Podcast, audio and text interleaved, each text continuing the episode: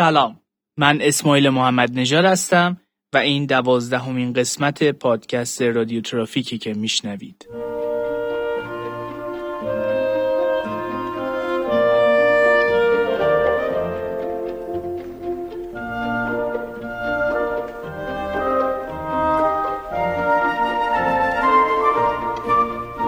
معمولا بعد از انتشار هر اپیزود موضوعات و سوژه های مختلفی رو برای قسمت بعدی پادکست نامزد می‌کنم که البته با توجه به علاقم به موسیقی، فیلم و تاریخ اغلب سوژه ها هم در همین دسته ها قرار می گیرن. گاهی هم سوژه های مد نظرم رو به عنوان انتخاب نهایی موضوع قسمت جدید تغییر میدم چون بعضا سوژه های انتخابی نیازمند تحقیقات بیشتری هستند و بعد از مدتی متوجه میشم که منابع کمی هم در دسترس هستند و پرداختن به اون موضوعات نیازمند اوقات فراغت بیشتری هم هست. بنابراین یک به یک سوژه ها و یادداشت های مرتبطشون رو بایگانی می کنم برای آینده ای که شاید کمی وقتم آزادتر باشه. برای همین پادکست رادیو ترافیک بدون نظم خاصی از نظر فاصله زمانی بین انتشار قسمت ها منتشر میشه که هم می‌تونه نقطه ضعف باشه از این نظر که نگه داشتن مخاطب و شنونده سخته و هم می‌تونه نقطه قوت باشه چرا که شاید مقید بودن به یک موعد زمانی کیفیت رو تحت تاثیر قرار بده. منظورم از کیفیت این نیست که پادکست رادیو ترافیک از نظر موضوعات و مطالب یا کیفیت صدا در حد عالی یا حتی خوبه.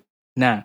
منظورم اینه که حداقل اپیزودهایی که آماده می‌کنم قبل از انتشار دست کم به دل خودم نشسته و بعد منتشر میشه. به این امید که هر سخن که از دل برآید لاجرم بر دل نشیند و اما بپردازیم به موضوع این قسمت یادمه خیلی سال پیش فیلم سینمای اجاره نشین ها رو که تماشا می کردم یکی از شخصیت هاش خیلی برای من جذابیت داشت و یک علت جذابیتش هم تون صدای اون بود. البته من اون زمان نمی‌دونستم که اون هنرمند در اصل یک بازیگر نیست و هنر اصلیش خوانندگیه و به همین دلیل از قدرت صدای اون بازیگر متعجب بودم. از طرفی اون بازیگر اکت های جذابی هم داشت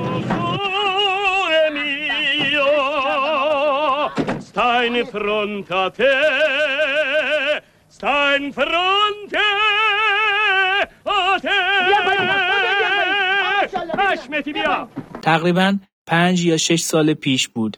یکی از روزایی که بی‌حوصله به دنبال تماشای یک فیلم میگشتم خیلی اتفاقی وی به من پیشنهاد تماشای فیلم سینمایی اجاره نشین ها رو داد. من با دیدن پوستر این فیلم به یاد اون بازیگر افتادم و اینکه چقدر حضورش در اون فیلم برای من جذابیت داشت. به همین دلیل اسمش رو جستجو کردم تا ببینم در چه فیلم های دیگه بازی کرده و یکی از اونها رو برای تماشا انتخاب کنم. نتایج جستجوی گوگل می‌گفت که این بازیگر در فیلم های زیادی نقش آفرینی نکرده. یکی از این فیلم ها فیلم سینمایی هامون بود. فیلمی جذاب و دوست داشتنی که چندین بار اون رو تماشا کرده بودم و تازه به یاد آوردم که نقش آفرینی کوتاه این بازیگر در اون فیلم رو هم دیده بودم. با این وجود این خیلی برای من عجیب بود که چرا بازیگری با این توانایی و این جذابیت خدادادی نقش های زیادی رو بازی نکرده.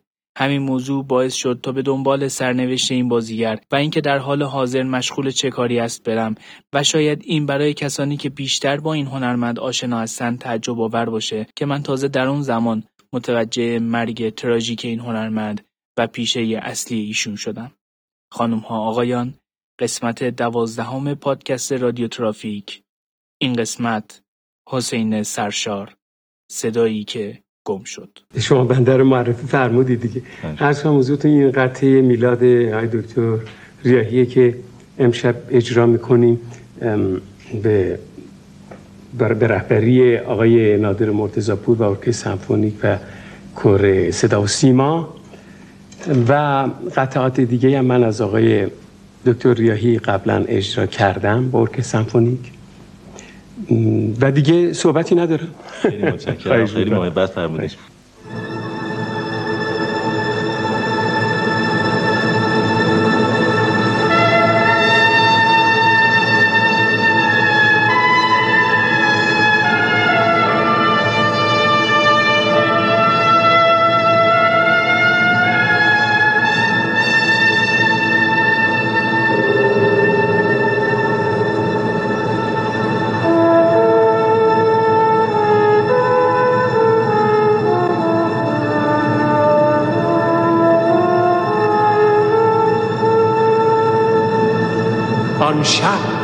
ستاره بارید. آن شب فرشته خندید.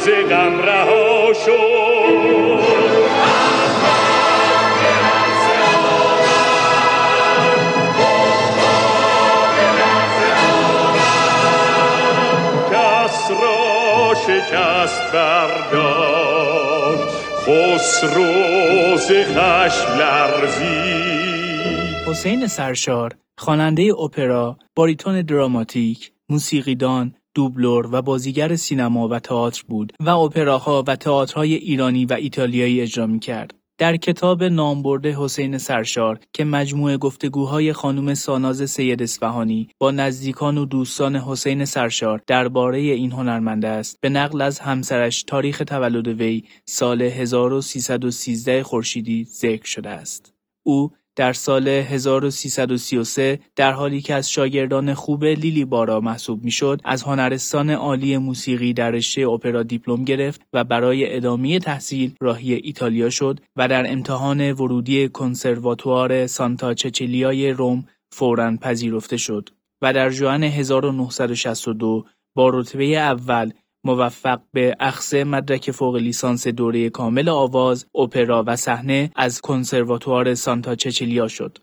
در همین سالها بود که همراه با بهجت صدر، مرتزا حنانه و دیگران در دوبله فیلم های ایتالیایی مشارکت داشت.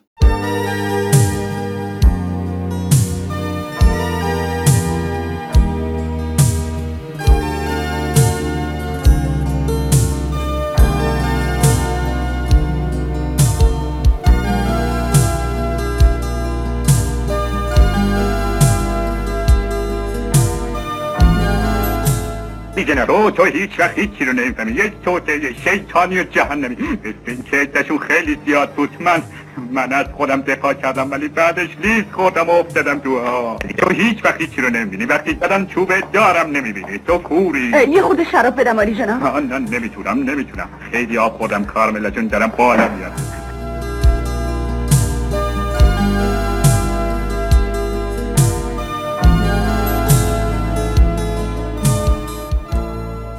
سپس در آزمون بین المللی آواز در ونیز شرکت کرد و یکی از شش برنده بین المللی آواز شد.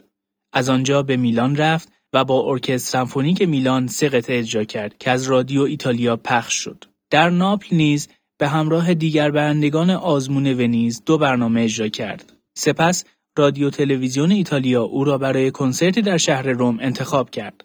سرشار بلافاصله بعد از مراجعت از اروپا در تالار رودکی به عنوان مرد اول اپرا انتخاب شد و در اپراهای متعددی بازی کرد. او در جشن هنر شیراز نیز به تنهایی کنسرتی با ارکستر سمفونیک تهران اجرا کرد.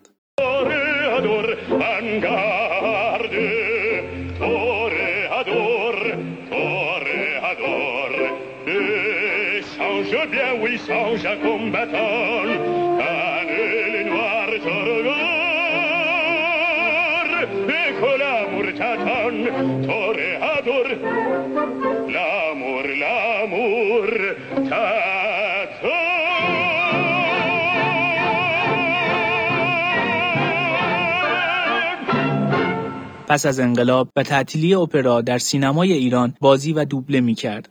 جعفرخان از فرنگ برگشته ساخته علی حاتمی در سال 1363 نخستین حضور حسین سرشار در سینمای ایران و در نقش مردی که ظاهر و رفتارش با جامعش بیگانه بود محسوب می شود.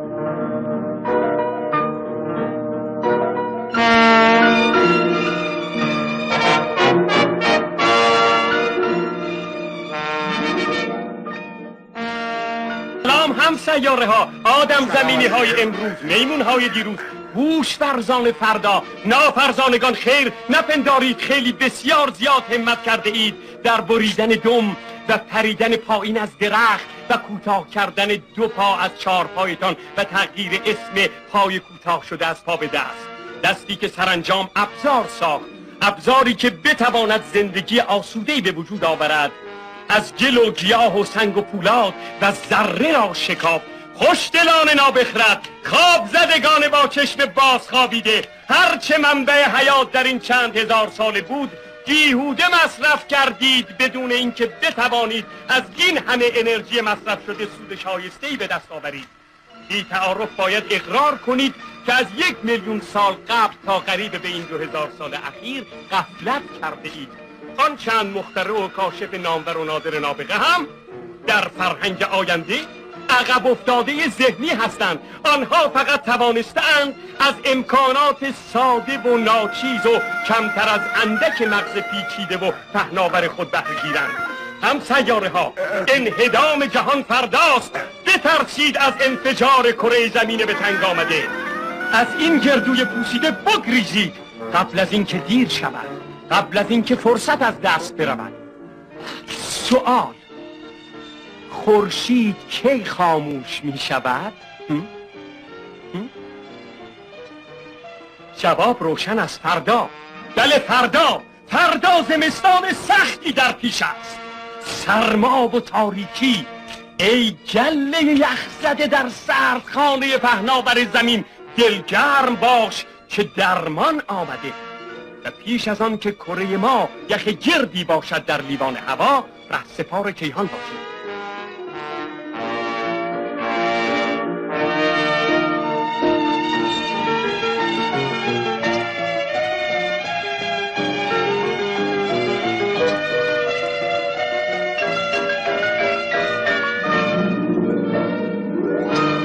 در سال 64 در حالی که داریوش مهرجویی از یارتا یاران برای حضور در فیلم سینمایی اجاره نشین ها دعوت کرده بود با اصرار یاران نقش را به حسین سرشار می سپارد. یاران در بخشی از کتاب نامبرد حسین سرشار این ماجرا را اینگونه تعریف می کند. سال 64 که مهرجویی از اروپا برگشت من دوباره به دفترش رفتم. جالب است که با اطمینان به دوستانم گفته بودم به این دفتر می‌روم و در فیلم مهرجویی هم بازی می‌کنم. خب خبر بازگشت مهرجویی را در روزنامه خوانده بودم و فهمیدم که می‌خواهد فیلم بسازد. وقتی که رفتم دفترش ابتدا من را نشناخت اما بعد یادش آمد و با استقبال فیلم نامه را به من داد. نقشی که اول به من داد همانی بود که سرشار بازیش کرد. گفت خب آواز که می‌خوانی و صدایت هم که خوب است و اینها. ولی من گفتم وقتی حسین سرشار هست خیلی احمقانه است که من این نقش را بازی کنم. مهرجویی گفت کار کردن با سرشار خیلی سخت است. گفتم شما سرشار را بیاورید بقیهش با من. اما او گفت خیلی اذیت می کند. حاتمی گفته سر آن کار خیلی اذیت کرده. فهمیدم که اصلا اشتباه نکردم و اینها هستند که همش دارند اشتباه می کنند چون نتوانستند دل سرشار را به دست بیاورند نمی توانستند با او ارتباط برقرار کنند مادر اگه من همین امروز تکلیفم با این خونه با اون عباس آقا و این آقای مهندس روشن نکردم. اگه روشن نکردم شما توپ بنده تو صورت من. بایست اونجا بیام تکلیف چی رو می‌خوای روشن کنی؟ این خونه رو باید تخلیه کنیم. حالا که اینجور شده چه بهتر؟ خیلی خب تخلیه می‌کنیم. تو جوش نخور جوش نخور. من اومدم. باز نری یه دسته کنه دیگه به آب بدیا از این خونه باید پاشیم بریم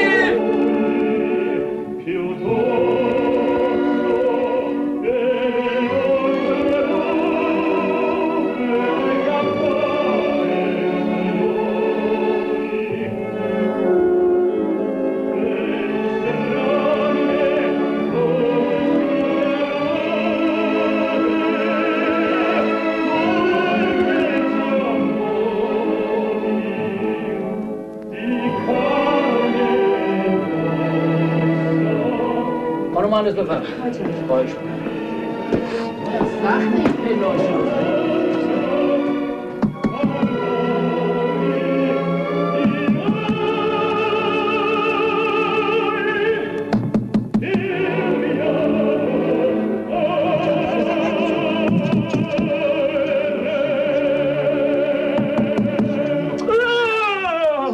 خواهش سخت این فقط اومدیم اگه اجازه بدی؟ یه دید به موالت بنداز. موال چیه دبلیو سی. آه توالت سلام دیگه می‌تونیم بیایم تو؟ بفرمایید. سلام مهندس سلام. سلام خانم. سلام. سلام بازرچو سلام آقا سعدی. سلام عباس آقا. ببینم حالا چی شده؟ همه تو یهو می‌خوام برید تو توالت من. خانم این اسفینکس آفریقایی اونم پوانسیتا آقا سعدی. اینا رو چجوری اینطور تر تازه نگه داشتی؟ می‌خوام یه چیزی بهتون بگم مادر ممکنه باور نکنید. من هر روز با این گلا حرف می‌زنم. براشون موزیک می‌زنم براشون آواز خیال می‌خونم. نمی‌کنه آقا سعدی ببخشید آقا. چجوری به گلای این باغچه آب می‌رسید خانم یک سیستم ساده که تو قرن چهارم میلادی رومیا و یونانیا و ایرانیا تو باغچه‌هاشون به کار میبردن. حسابشو بکنید تو قرن چهارم میلادی. اجازه فرمایید الان نشون ملاحظه بفرمایید. منابع آب اینجاست. فشار به طور مساوی همه جا پخش میشه. یک قطره آب هدر نمیره. همه چی جمع میشه دوباره به کار گرفته میشه. زیر خاک یک صفحه سه سانتی پلاستیکی قرار داره که الان ملاحظه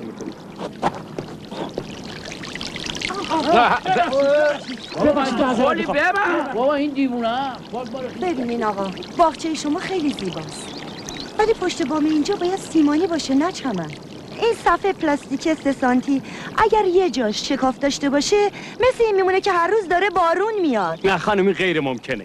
چون من دائما اونها رو بازبینی می‌کنم و اگه لازم باشه تعمیرشون می‌کنم. ببینید خانم ما اینجا همه جور گل و گیاه داریم. بعضی از اینا خیلی آب می‌خورن و بعضیشون کم. مثلا این کالتروپ وحشی مثل گاو آب می‌خوره و این کاتارانتو و این کاتارانتوس چی کار داری؟ عباس آقا باغچه رو به هم میریزی دارم بازبینی محلی می‌کنم این صفحه سه سانتی این که این جگر زلیخا. جگر زلیخا یعنی چه؟ تو خیال می‌کنی این همه خرابی و رطوبت تو این چهار طبقه ساختمون از کجا میاد؟ از کجا میاد؟ از کجا میاد؟ شما بگید از کجا میاد. از کجا میاد؟ از اینجا میاد. از اینجا میاد؟ تو خجالت نمی‌کشی برمیداری؟ پشت اون مردم دستات رو میندازی؟ مگه من چیکار کردم؟ همش با اجازه خود شما بوده. تو به من گفتی دو تا گلدون می‌خوای بذاری سر پشت بونت که با صفا باشه نه اینکه برداری سر تا سر سقف خونه مردم برینی بهش. مگه چه بی داره دو تا سوراخ پیدا شده میگیرمش. در عوض این سیستم سیستم من سیستم من. سیستم چرا؟ تو نزدم چکچون خودت اینا رو در به داغون نکردم و همه آشغالا جمع کن بر تو خاکچوبه آشغال؟ ببخشید شما یه ذره شعور داشتید. اگه از هنر و زیبایی چیزی سرتون می‌شد هیچ وقت به اینا نمی‌گفتید آشغال. من میگم آشغال آشغال.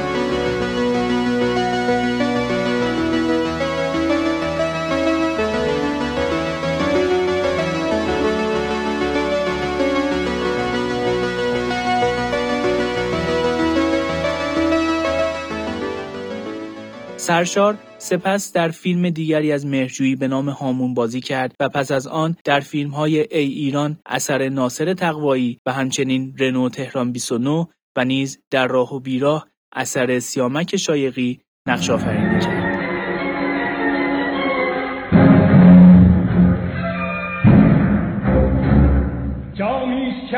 آفرین میزندش صد بوسه ز مهر بر جبین میزندش. این کوزه گر دهر چنین جام لطیف می‌سازد و باز بر زمین میزندش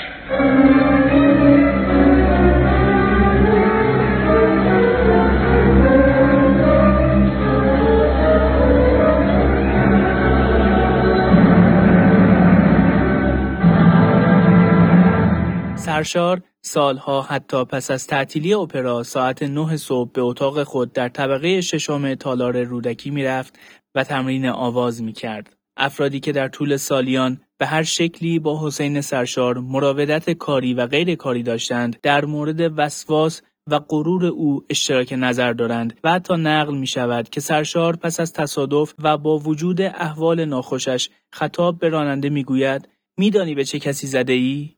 این در حالی است که یارتا یاران و هومن خلعتبری به گونه دیگری به موضوع نگاه می کنند و معتقدند سرشار بالا بود، کم نظیر بود و کسی که بالاست و دیگران از پایین به او نگاه می کنند فکر می کند که طرف خودش را می گیرد. هومن خلطبری در بخشی از صحبتهای جذابش با خانم سید اصفهانی در کتاب نامبرد حسین سرشار می‌گوید آقای سرشار همیشه یک غرور و فر و ابهتی داشت که شما این رفتار را در خواننده های همین جا هم می‌بینید. یعنی رفتار عجیبی نیست و کسانی که دیوا هستند یعنی خانم ها و آقایانی که در سطح جهانی هستند وقتی وارد می‌شوند دربان دم در هم جلوی پایشان می یعنی خواننده یک احترام خاصی نزد عوام دارد. آقای سرشار این حالت را در خودش داشت و برای دیگران اینطور به نظر می رسید که وای چه خودش را می گیرد یا چقدر از بالا به پایین نگاه می کند ولی خب بالا بود آقای سرشار. وقتی بالا هستی معلوم است که از بالا به پایین نگاه می کنید. شما یکی را می بینید که در سطح پایین است و همیشه بالا را نگاه می کند ولی یکی که به لحاظ تجربه و تحصیلات بالاتر است و سالها در اپرای تهران کار کرده و همیشه بهترین بوده خب بالاست.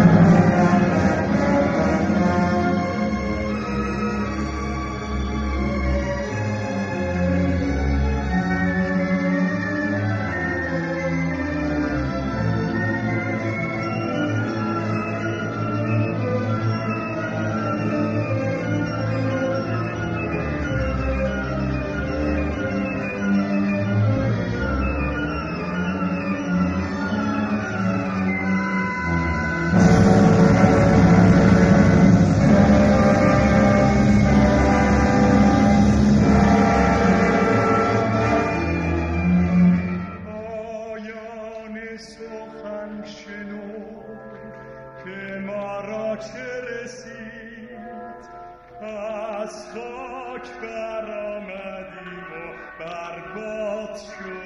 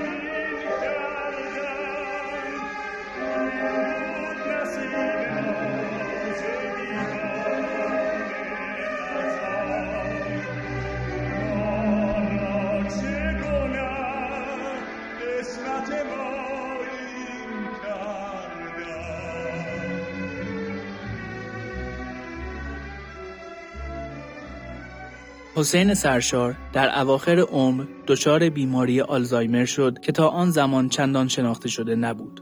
در آغاز نمود نشانه های این بیماری در حسین سرشار برخی از آن به نشانه تمام شدن او در عرصه آواز و ناتوانی در اجرا یاد کردند چه اینکه در اجرایی در ارمنستان سرشار بخشهایی از اجرای ای ایران را که بارها پیش از آن بدون مشکل اجرا کرده بود فراموش کرد برخی نیز آن را وسواس نامیدند چرا که مدام ایشان را هنگام انجام کاری می‌دیدند که بارها و بارها در حال تکرارش بود و کسی نمی‌دانست که اینها همه نشانه های درگیری با آلزایمر است. حسین سرشار یک مرتبه در 26 آبان ماه سال 74 و در قفلت پرستاری که وظیفه نگهداری از او را داشت از منزل خارج شد و باز نگشت. پیش از آن نیز چند باری را به تنهایی از منزل خارج شده بود و تا تالار رودکی می‌رفت و میگریست. اما راه بازگشت به خانه را فراموش می‌کرد و این نشان از علاقه این هنرمند به کار و حرفش داشت که هر جا بود راه رسیدن به تالار رودکی را فراموش نمی‌کرد. اما راه بازگشت را چرا؟ پس از آن و در بهمن ماه همان سال بالاخره و پس از گذشت حدود سه ماه سرشار را در بیمارستان هلال احمر آبادان پیدا کردند. اما سرشار باری دیگر و در 22 اسفند 74 گم شد و عاقبت همسرش 25 فروردین 1375 پیکر بیجانش را در پزشکی قانونی پیدا کرد و این صدا شاید آخرین صدایی است که از او بر جای مانده. صدایی که گم شد.